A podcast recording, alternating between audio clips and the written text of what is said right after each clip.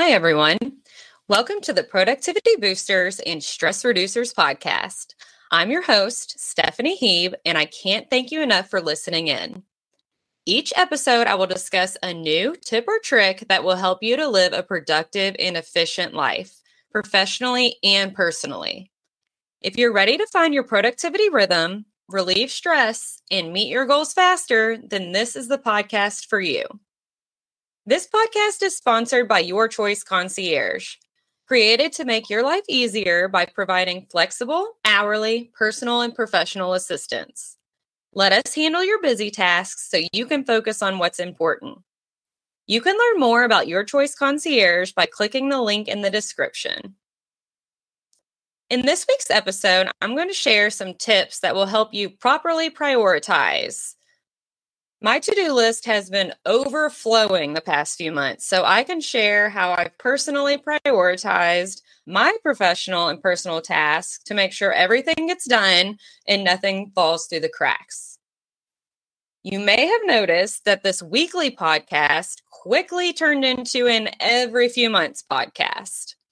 And that's because I've been busy prioritizing, and this podcast isn't currently a top priority even after prioritizing, I sp- still spend some days feeling like a chicken without a head. Some days it's just unavoidable. No matter how much you try, there's just too much to do. But I know if I don't take steps to prioritize, my life would feel a lot more chaotic and things would definitely get missed, or I would find myself feeling exhausted and burnt out quickly. If you want to ensure you are staying sane and working smart, not hard, it's super important to be able to prioritize all the things you need to get done. Believe it or not, there's actually quite a few consequences when you're not prioritizing properly. The most obvious is feeling overwhelmed, having so much to do and not even knowing where to start.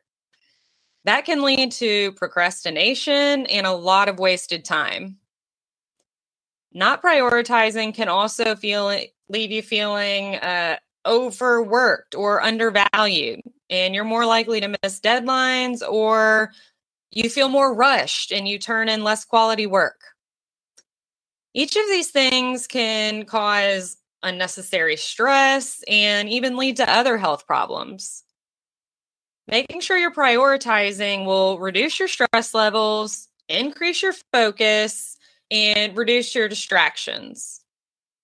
And obviously, each of those things will lead to save time and increase productivity. Prioritizing properly will also help you prevent procrastination. When you have a plan in place and you know what's ahead, you're less hesitant to get started and more enthusiastic enthusiastic about the work that needs to be done, which leads to better results. Most people will have nine to five work hours to complete their work to dos and other time for personal to dos. But if you're like me, an entrepreneur, or you have a flexible schedule working from home, you may have tasks or to dos that run together. For example, if you're working from an office and you take a break from work, you're likely to just take a break, maybe eat a snack, go to the restroom. Nothing really productive happens during that break time. But if you're working from home, your work break may consist of tackling other personal to dos like switching over the laundry or running the dishwasher no matter what your day to day routine is, it's important to know how to prioritize the things you need to accomplish. Some days, this obviously can seem a lot easier than others. Some days, it's like there won't be enough time in a day no matter what you do. When everything feels urgent or you're being pulled in a million different directions, knowing how to prioritize will definitely help. One of the first steps when prioritizing is having a clear picture of what needs to be done. Start by writing or typing your to dos and then separating your tasks by what absolutely must get done. It's necessary to move forward. Um, and then by things that are expendable that don't necessarily uh, need to be clean, especially right away. For example, this podcast wasn't something that was absolutely necessary the past few months. It's an expendable task that is nice to have accomplished, but doesn't necessarily contribute to my overall purpose, like meeting with new leads or onboarding new clients does. Another important step to take is determining deadlines or due dates for each of your tasks. Obviously, you will want to complete anything with a closer deadline first. So let's use a personal example of mine. Um, car registration expires next week, and the child's immunizations aren't due for another three weeks. You'll want to carve out time to get your car registration renewed before taking your child for a doctor's appointment. Prioritizing also includes delegating and determining which of your tasks can be handled by someone else. This will free up your time and allow you to focus on items that you alone have to do. And of course, there's an amazing company out there like Your Choice Concierge that can help take those things off your plate. Last but not least, it's just as important to decide what not to do when prioritizing. And that can be challenging when it's things that you're excited about or things that you enjoy doing. Items with no deadline or no direct effect on your life should be on the bottom of your to do list, even if it's one of your favorite things to do. That doesn't mean you won't ever be able to accomplish these things, but it may be further down the road than you anticipated. Let's see. According to my original goal, I should have 32 podcasts recorded by now. But because I've been so busy and had to prioritize other things, this is actually episode nine. Is it a little disappointing? Sure.